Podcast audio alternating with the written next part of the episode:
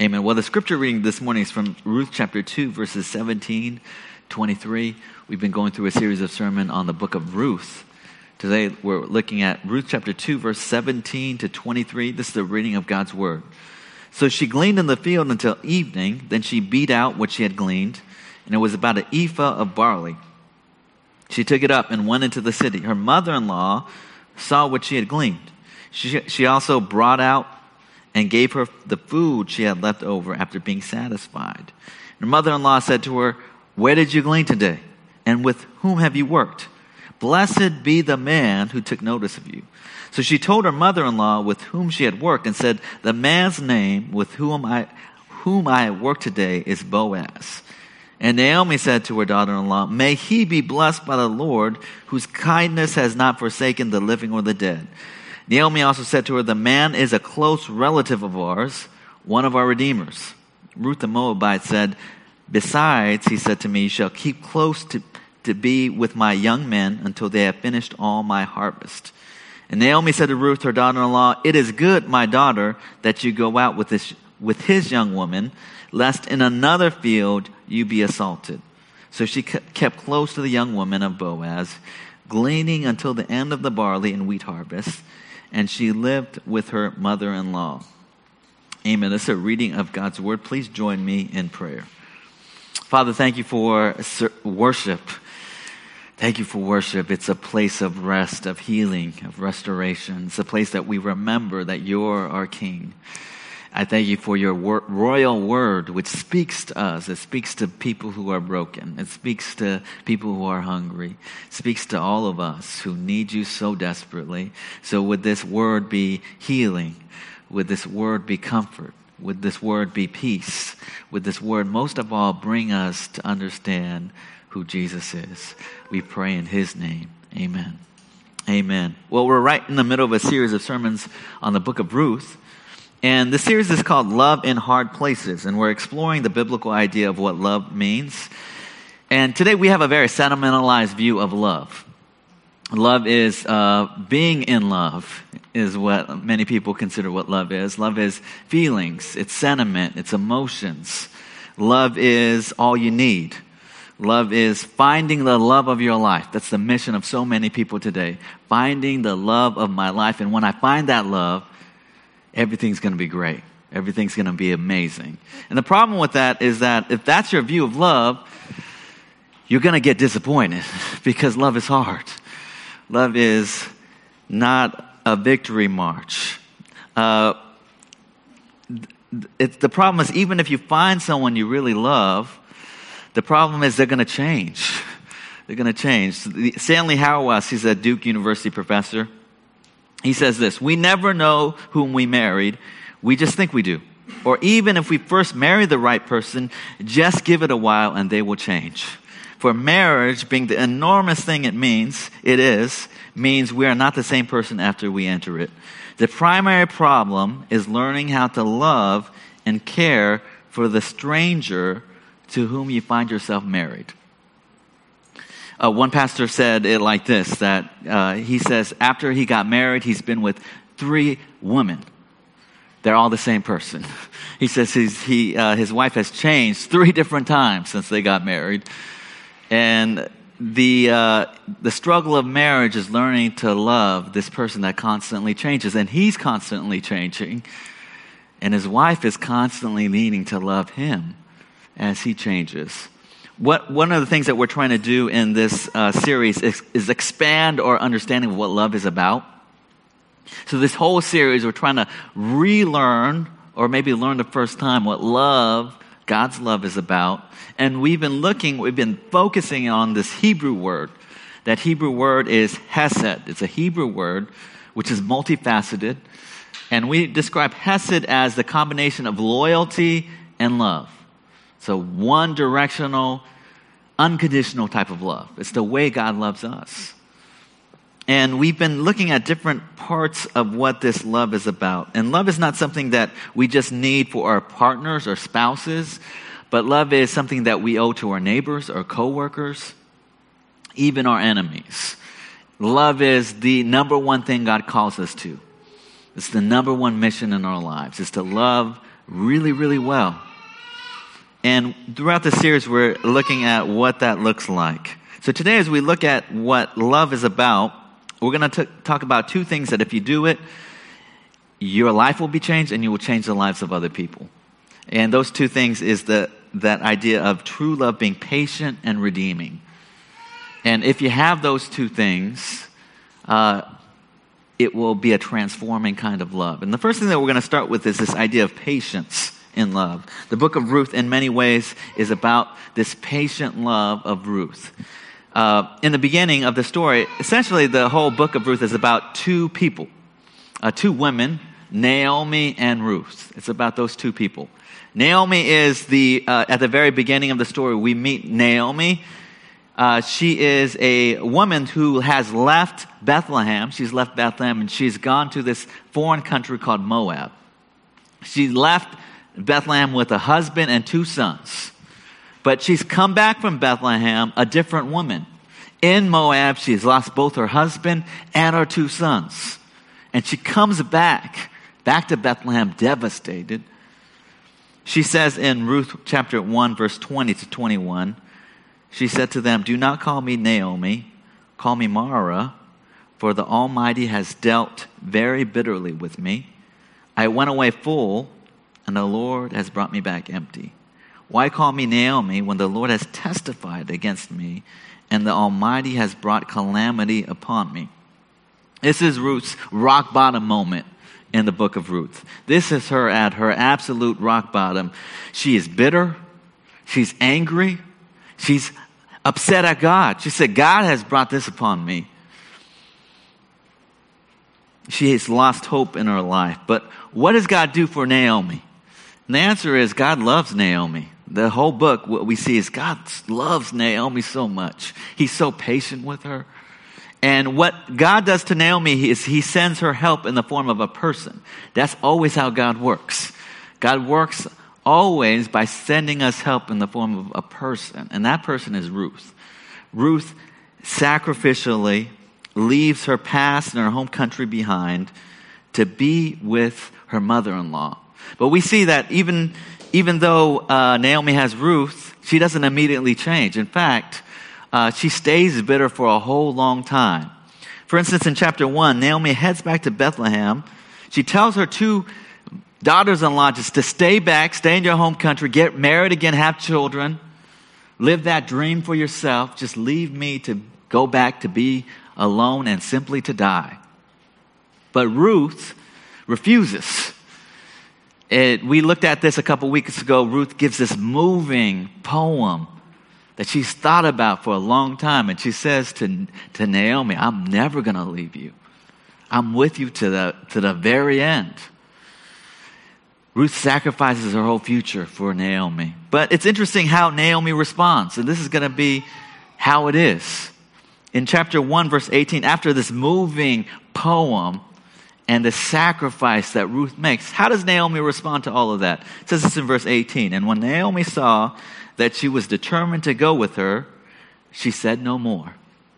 I don't think that's uh, like a, a word of thanksgiving, do you?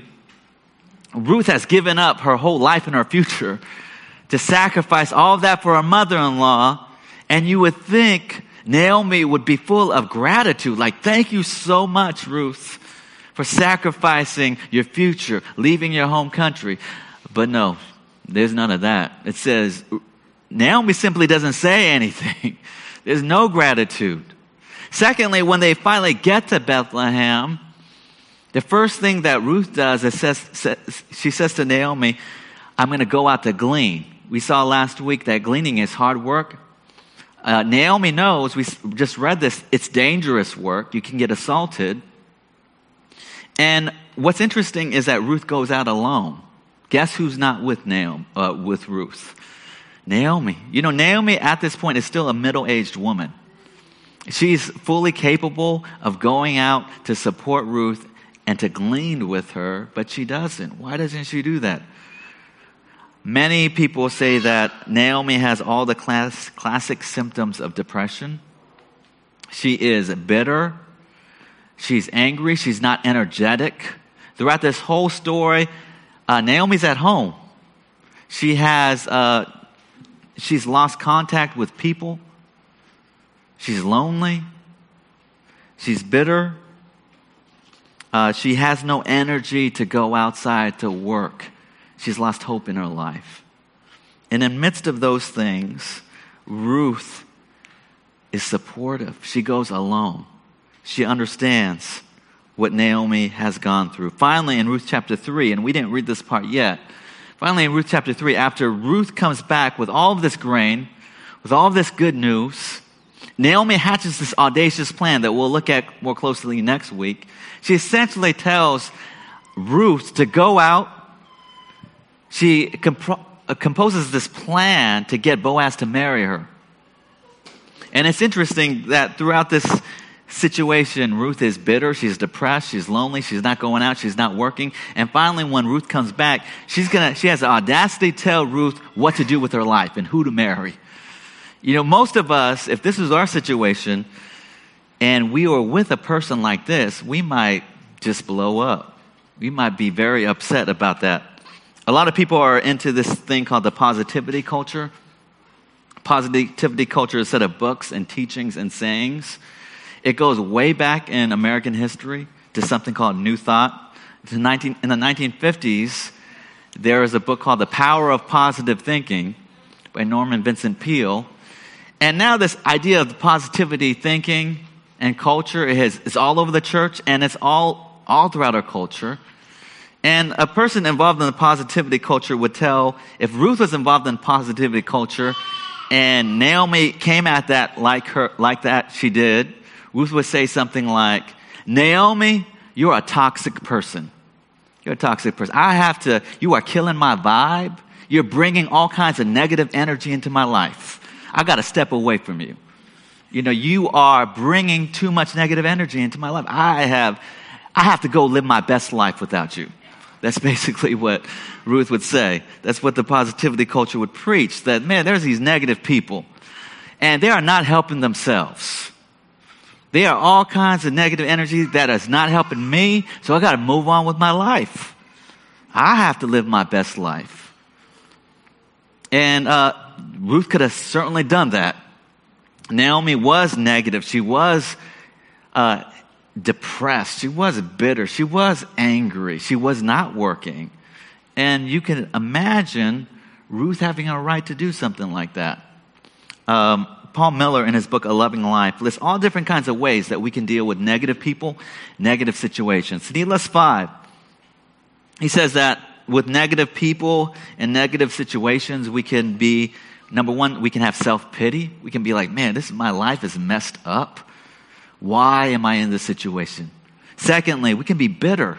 We can be very bitter and angry against that person. We can harbor resentment and be like, I don't deserve this. I'm so angry that I have to put up with this kind of behavior.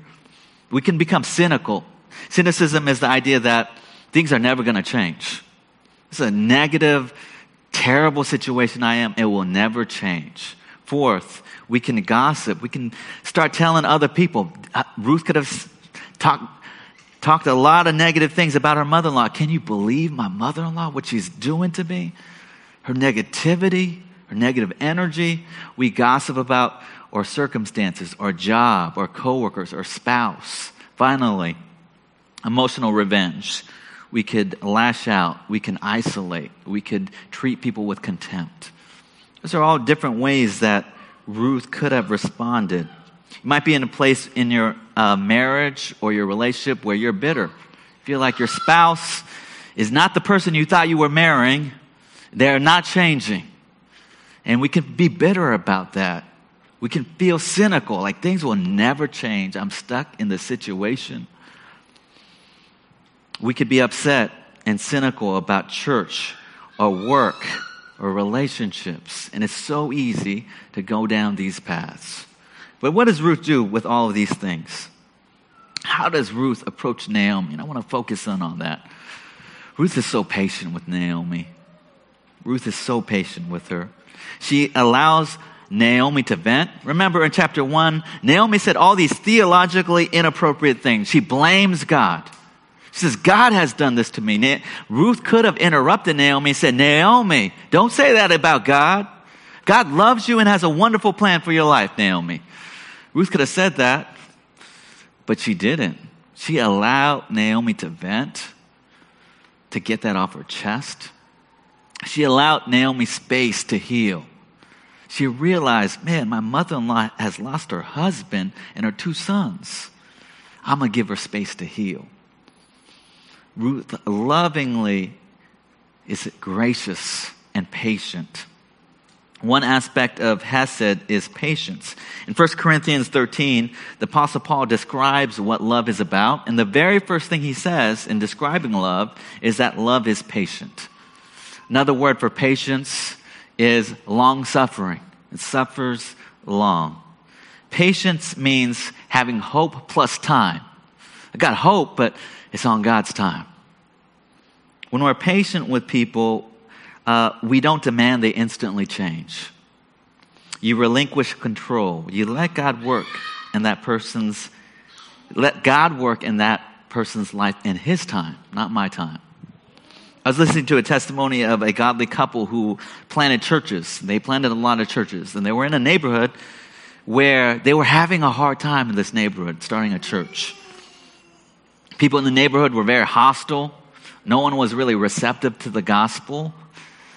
And uh, the couple was praying together, and they began to talk to each other. And this is what they came down with. They said, Well, maybe our role in this, starting this, being here in this neighborhood, in this city, is simply to pray for this neighborhood. And maybe years later, there'll be another church planting couple that plants a church and it flourishes. And maybe that's God's plan. If that's God's plan, we're good with that. That was kind of astonishing to me as a church planter that they could have that kind of perspective. And they said because they had that perspective, they were able to not be anxious about their church. Maybe it'll start, maybe it won't start. And it allowed them to love people because, man, they didn't have to be angry at people for not responding. They're like, well, God's going to do this in His own time, not my time. I'm going to trust and I'm going to play a part in God's story. It might not be the part I want, but I'm going to play a part in God's story. Ultimately, uh, only the Holy Spirit can change people. We can't change people. Only God can change people. Our role is simply to love people. That's all we can do. We can love people, we can pray for people, and we can wait for God to work in their life in His time love, Hesed love, is patient. We're patient with each other. We're patient for God to work. We operate on God's time. But here's the second thing about uh, genuine Hesed love is that it's redemptive. In Ruth, we see different aspects of Hesed, and this is what we're examining. We see it in Ruth. Ruth is a tremendous woman who models love in a tremendous way. But there's also another way we see Hesed love being played out, and it's through the office and a person called the Redeemer.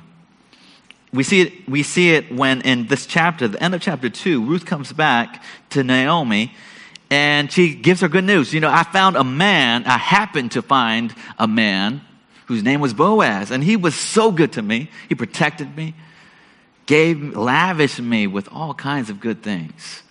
And Naomi, after hearing that, drops a bombshell. It's the biggest bombshell to date. The bombshell is that man that she had come upon was not a random stranger. In fact, he was a relative. Not only that, he was a redeemer. This is what she says in verse 20. Ruth 2:20, Naomi said to her daughter-in-law, "May he be blessed by the Lord, whose kindness has not forsaken the living or the dead." Naomi said to her, The man is a close relative of ours, one of our redeemers. Naomi drops this bombshell on uh, Ruth. This is not a random person. This is Boaz. You know, that information actually would have been helpful to Ruth before she went out to go gleaning. You know, uh, Naomi could have said, Ruth, this is the field you should go to. This is a relative of ours. But she waits until after the fact and this tells us something about God's plan, by the way.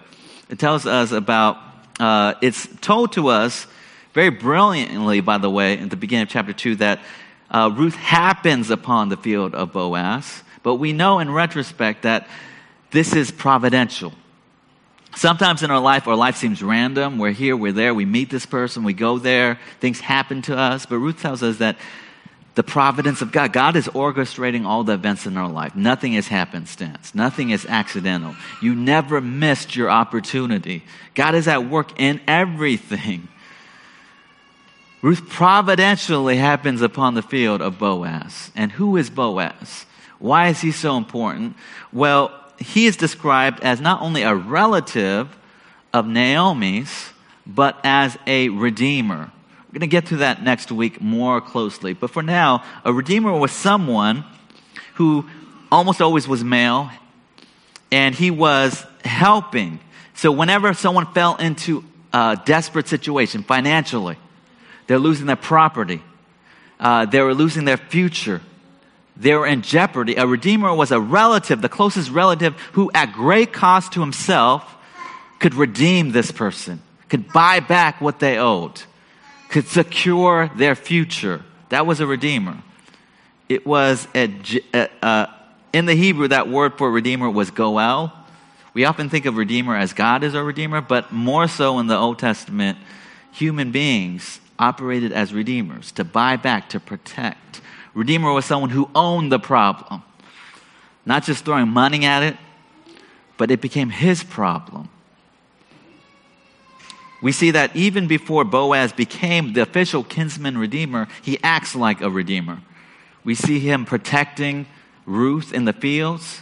Last week I said that he instituted the first anti sexual harassment policy to all his men. Yeah, you're not touching her. If you touch her, well, we're going to have some problems. I mean, Boaz protected Ruth. Boaz lavished her with grain. Boaz, most importantly, he invited her to the table. You're not some second class citizen. You're not some foreign immigrant that is uh, bringing me down. I'm gonna, you are an equal. I'm going to invite you to my table. I'm going to personally serve you. Gives us pictures of what he'll eventually do. I was watching a documentary on the foster care system in Los Angeles, and in this foster in this documentary, they they uh, featured a woman whose life work was to adopt and raise foster children. Last week, I mentioned how foster care system is a pipeline to homelessness in America, especially in our city of Los Angeles. This woman's life work was to take in foster kids that nobody else wanted. So she uh, she has seven kids. One of them is on the severe end of the autism spectrum. Another one, a young girl, she went to multiple homes. Nobody wanted her because she would be so angry she would destroy everything in the room. She was so angry that her birth parents gave up on her that every parent, foster parent she had, she would destroy everything they, they just could not handle her. This woman took her in. And every day she would take these children, she'd cook breakfast for them. She prays with them. She brings them to school. And more than anything else, she provides a home for them. She loves on them. And she says, This is my life's work. She is a picture of Goel, of a redeemer, someone who owns a problem, someone who, at great sacrifice to themselves, sacrificially loves. Paul Miller tells a story about a missionary in Southeast Asia who, after, who's in Southeast Asia, he's having a hard time translating the word love and he thinks it's this word uh, pa, but he doesn't think that's right, the, quite the right translation. He says one afternoon he was on a raft, a makeshift raft on an overflowing river, and with three other native women. And one of the native women fell into the river. So he jumps into the river to rescue her. They finally all make it back safely to shore. And when they get back onto the dry land, the women said that was che, love. And he realized that that's essentially what love is. That was, that was a kind of love that would jump into a river at great risk and sacrifice. That, che, that, that kind of love, that is Hesed love. That is, I'm jumping into the river. I'm risking my life to bring you back ashore that is the work of a redeemer. Miller says if your risk is low, then you're a donor. That's wonderful. every Christian is to be a donor, a giver. Just be careful. When you're simply a donor, advice and prayer can come quickly. You need to get counseling, or we'll pray for you. Redeemers, though, own the problem. The weight of the other person's life falls on them. That's redemptive love. It's a love that doesn't just give advice or give money, but it takes your problems upon your shoulders and experiences pain to rescue the other. And you know, the, that's the love that will change someone's life. You know what's crazy about Naomi is that she starts off a bitter woman. We t- talked about that rock bottom moment. But Naomi begins to change. She begins to change. We see it already happening at the end of chapter 2. The end of chapter 2, Naomi says, Oh, that, that guy that you met, he's our kinsman redeemer. What is that? And Naomi start, starting to hope again. Finally, we just read that when Naomi hears this Boaz, Naomi says, May the Lord bless this man. Remember in the very beginning, chapter 1, Ruth felt like she was being cursed by God. Now she's starting to bless people. Naomi's changing. She's going on a journey of change. She's uh, beginning to experience that. And what is changing her? Love. The love of Ruth, patient with her, not lecturing her, giving her space. The Ruth of the love of Boaz, who will come and give her grain, take the burdens upon himself. By the end of this whole story, Naomi's going to be so transformed, she's going to be overflowing with joy and gratitude. You know, the thing that changes our life is that kind of Hesed love. That love is the love that changes people. What if in your life you lived a life of Hesed love in your marriage? Some of you who are married, what if you were patient with your spouse? knowing that, you know, it's God's work to change them. It's not my job. I'm going to I'm to pray for them. I'm going to wait for God to be at work in them. I'm going to give them space in my life. What if we treated, uh, what if we had that Hesed love which was redemptive? Tim Keller, in his book, The Meaning of Marriage, said the, fun, the biggest fundamental problem in marriages is that we're selfish it's the biggest problem. He says that if we approached our marriage and said, you know, the biggest problem in my marriage is that I'm selfish and I'm going to be working on that every day. I'm going to try to work myself out of that. I'm going to try to serve you. I'm going to try to love you and be patient with you. He says, if you have that mentality, your marriage is going to start to change. You're going to own that problem. Imagine if we had that kind of Hesed love, not just for our spouses, but for our neighbors, our coworkers, uh, LGBTQ community, people of differing beliefs, people who are desperate to be embraced, for our enemies. What if you are patient with people like that and you love them, you serve them? you were the aroma of Christ for them, how would your life change? That love, if you get it, if you give it, would change people's lives. It would change people's lives. But here's the final thing. Ultimately, the thing that changes people's lives and the power to love like that is ultimately and fundamentally the love of God. You know, in the book of Ruth, the book of Ruth is essentially a story about God's love for us. It's about God's love for us. And Ruth and Boaz, they're such powerful figures because they're shadows of who God is and how God works. We saw Ruth beginning, Naomi beginning to change in verse 20. Naomi says to her daughter in law, May he be blessed by the Lord, whose kindness has not forsaken the living or the dead. Naomi said to her, The man is a close relative of ours, one of our redeemers we said that Naomi is beginning to change. The ice is breaking. Now, instead of cursing God, she's blessing people in God's name. Naomi's on this journey, this journey of realizing she goes from being angry at God, now she's starting to hope again. Could God be up to something in my life? Is God not really angry at me? Can He really be loving me? And most of us need to go on a journey with God of really understanding his love for us. You know, I've been a Christian most of my life, most of my life.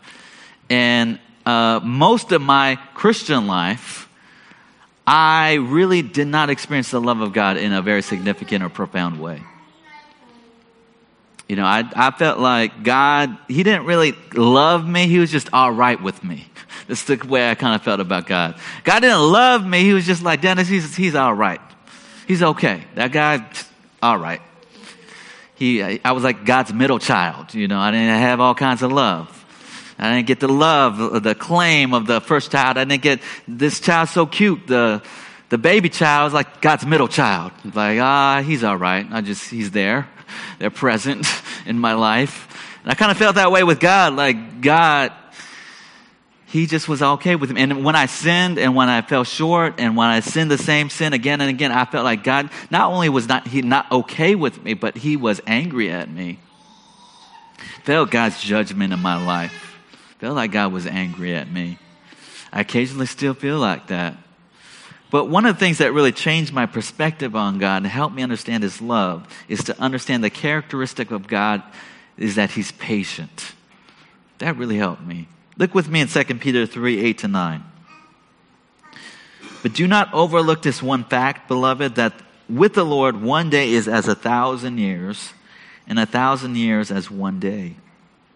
Lord is not slow to fulfill his promise, as some count slowness, but is patient towards you not wishing that any should perish, but that all should reach repentance.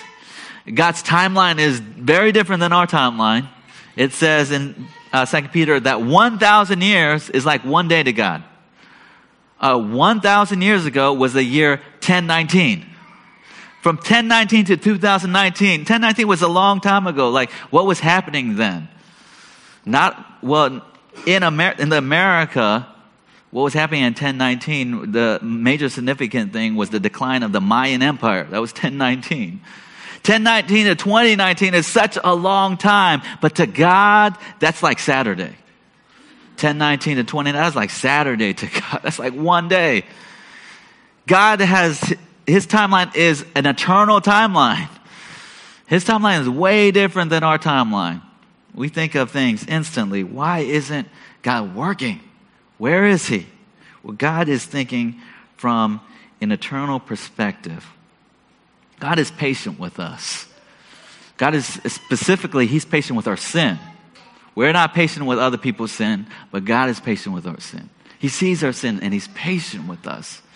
He understands. He's gracious. He waits. He knows that this thing will turn around. He knows who we are and he's patient with all of our failings. In verse 9, it says, God doesn't want anyone to perish. God doesn't want any single person to perish. He has this love. His heart bursts with love for his people. God is so patient. He's so kind. And he's so loving to us. Ultimately, we experience the love of God through a Redeemer. The missionary Elisabeth Elliot says, It's impossible to love without sacrifice. He says, love and sacrifice, they are always intertwined. Love and pain are always intertwined. There's no such thing as love without pain. There's no such thing as love without sacrifice. That's why we have the cross. The cross is the mix of love and sacrifice, loyalty and love, love and pain. Ultimately, we see that through a redeemer. Boaz is a prefiguring of the ultimate redeemer, Jesus. He pays bears the greatest weight of all, the weight of our sin. He makes the greatest sacrifice of all. God the Father gives his Son. And he gives us the greatest gift of all, which is eternal life. Ephesians 1 7 says this In him we have redemption through his blood, the forgiveness of our trespasses, according to the riches of his grace. And it says that God gives us forgiveness for all of our trespasses he redeems us through his blood. He brings us back to himself. God is rich in grace. He's full of love for us. You know, when you, uh, maybe you feel like Ruth this morning, you feel a little angry, you're very bitter, you're very confused. Well, that's okay. It's okay to be in that place. And in the church, uh, we're to have space for people like that without lecturing them, without demanding that they change, there's space for you if you're like that. But the plan of God is for you to be on a journey. On a journey from that bitterness to ultimately that joy, uh, to experience the love of God, to experience His patience with us, to experience His forgiveness of us, to bring us back to our ultimate destination, the New Jerusalem, our place home. And when you receive the love of God like that, the patient and sacrificial love of God, we're now free to love other people. We are now redemption, change always comes through a person. That's always, and if you want to see change, you have to be an instrument for God to work. Would you be that instrument of change? Would you be God's hands and feet? Would you experience that love of God? And would you express that to other people? Please join me in prayer. Father, thank you for your love for us this morning. Father, we come to you at various places and various stages. Thank you for your patience with us, God. There's so much in our life that is not right, but you're so patient with us. And I just pray, God, that we would be patient with other people in our life. I pray for marriages which are bitter and angry. Pray that you'd melt the hearts of people. Pray for healthy marriages in our church. Pray for, pray for people who are disappointed in life with their circumstances. That you would give them patience in the midst of that, knowing that, God, you are at work. That you're providentially weaving everything together for their good. Help us to wait for you most of all, especially in midst of a lot of tragedy and a lot of evil. Help us to wait for you, knowing that your redemption is coming the healing of heaven is coming. And we long for that to help, help us to be ambassadors for you. We know that we can't change people, but we can be instruments by which you can change people. So help us to be instruments of grace, many redeemers in a very broken world. We pray this in Jesus' name. Amen.